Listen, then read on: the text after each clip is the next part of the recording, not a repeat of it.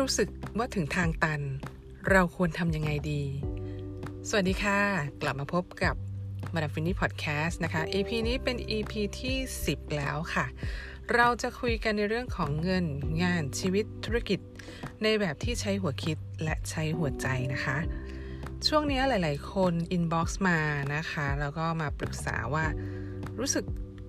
เหมือนถึงทางตันนะคะ ในหลาย ๆ เรื่องไม่ว่าจะเป็นเรื่องค้าขายเรื่องงาน หลาย ๆ คนโดนพักงานโดนเลื่อนงานออกไปนะคะแล้วก็รู้สึกว่าชีวิตช่วงนี้มันถึงทางตัน แล้วควรจะทำยังไงดี มาดามฟินนี่ชวนคุณคิดอย่างนี้ดีกว่าค่ะ ว่าทุกคนนะคะมันจะต้องเจอช่วงเวลาแบบนี้ในชีวิตนะคะ อาจจะเกินหนึ่งครั้ง ทุกครั้งที่มาดามรู้สึกว่า เออ มันถึงทางตัน มันตันตันมันนึกอะไรไม่ออกนะคะ มาดามจะใช้วิธีไปยุ่งเรื่องคนอื่นนะคะ ก็คือไปช่วยคนอื่น ไปคิดไปหาทาง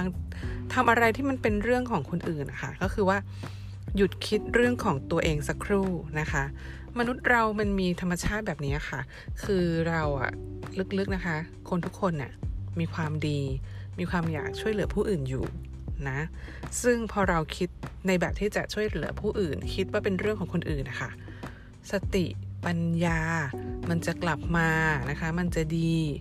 ไม่เชื่อนะคะ เวลาเพื่อนมาปรึกษาเราเรื่องงานเรื่องความรักเรื่องอะไร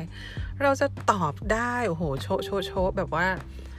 แทบไม่ต้องคิดเลย แล้วเป็นคำตอบเป็นไอเดียที่ดีเสมอนะคะดังนั้นเวลามาดามรู้สึกว่าชีวิตตัน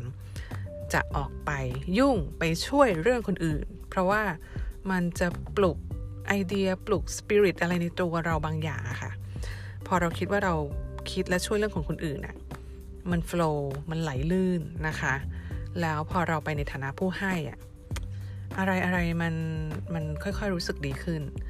เมื่อเราไปช่วยคนอื่นได้แม้เพียงน้อยนิดนะคะ หรืออย่างทุกวันนี้สิ่งที่มาดามทำได้ อย่างน้อยที่สุดก็คือการยกมือถือขึ้นมากดไลฟ์สดนะคะ พูดให้กำลังใจให้แนวคิดอะไรดีๆ นิดๆหน่อยๆ ให้กับผู้คน มาดามก็รู้สึกดีขึ้นทันทีทุกครั้งที่ทำนะคะ เพราะเอาเข้าจริงๆในเวลาที่เราให้คนอื่นได้ แปลว่า โดยอัตโนมัติเราจะรู้สึกได้ว่าเฮ้ยเรายังมีอะไรบางอย่าง เพราะคนที่ไม่มีอะไรเลยจะไม่สามารถให้อะไรใครได้ค่ะ ดังนั้นอยากให้ลองดูว่าเมื่อถึงทางตันนะคะ ลองคิด ที่จะไปช่วยคนอื่นดู แบบที่ไม่ต้องใช้เงินใช้อะไร ใช้แค่น้ำใจความคิดคำพูดดีๆ นี่แหละค่ะ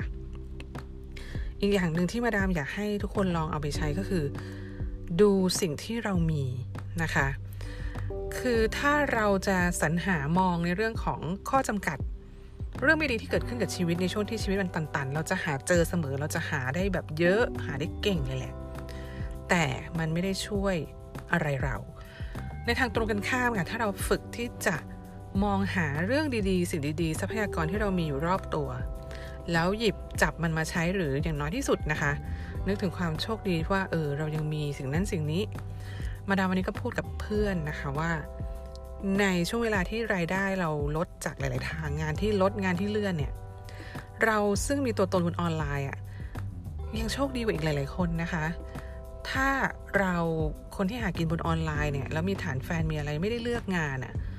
มันจะมีทางไปเสมอได้น้อย แต่ก็ยังยังได้อะนะคะ ดังนั้นอะอยากนำเสนอนะคะ เคล็ดลับสองข้อนี้ง่าย ๆ ก็คือ เมื่อคุณถึงทางตัน ลองไปยุ่งเรื่องชาวบ้านนะคะ ในลักษณะไปช่วยคิด ช่วยหาไอเดีย ช่วยสนับสนุนส่งเสริม ช่วยให้กำลังใจคนอื่นก็ยังดี แล้วก็หันมามองสิ่งที่เรามีสิ่งที่ยังเหลืออยู่ เพลาๆนะคะ แล้วก็ลดการใช้เวลากับการเสียดายสิ่งที่ได้สูญเสียหรือจากไปแล้ว สิ่งที่คิดว่าจะได้แล้วพลาด หรือไปขว่คว้านะคะ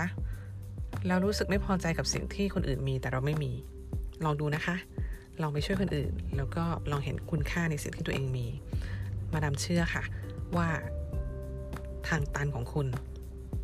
มันจะไม่อยู่ตรงนั้นนาน เพราะ ถึงทางตันมันไม่หนี แต่คุณจะหันกลับยูเทิร์นนะคะ ม้วนตัวไปทางอื่น เพราะมันยังมีทางออกอีกเยอะแยะค่ะ เราแค่อย่าไปจดจ่อจดจ้องแล้วก็ให้พลังกับทางตันที่อยู่ตรงหน้า เราเป็นสิ่งมีชีวิตนะคะ เราเคลื่อนไหว เรากลับตัวเราเปลี่ยนทิศทางได้ ถ้าชอบ พอดแคสต์นี้เห็นว่ามีประโยชน์นะคะ แชร์ให้เพื่อนฟัง เอาเรื่องที่คุยกันในรายการนี้นะคะ ไปคุยกับเพื่อนได้ ไปแบ่งปันกันนะคะ แล้วกลับมาพบกันใหม่กับมาดามฟินนี่พอดแคสต์รายการดีๆ ที่จะชวนคุณคุยเรื่องของเงินงานชีวิตธุรกิจ แบบใช้หัวคิดและใช้หัวใจค่ะ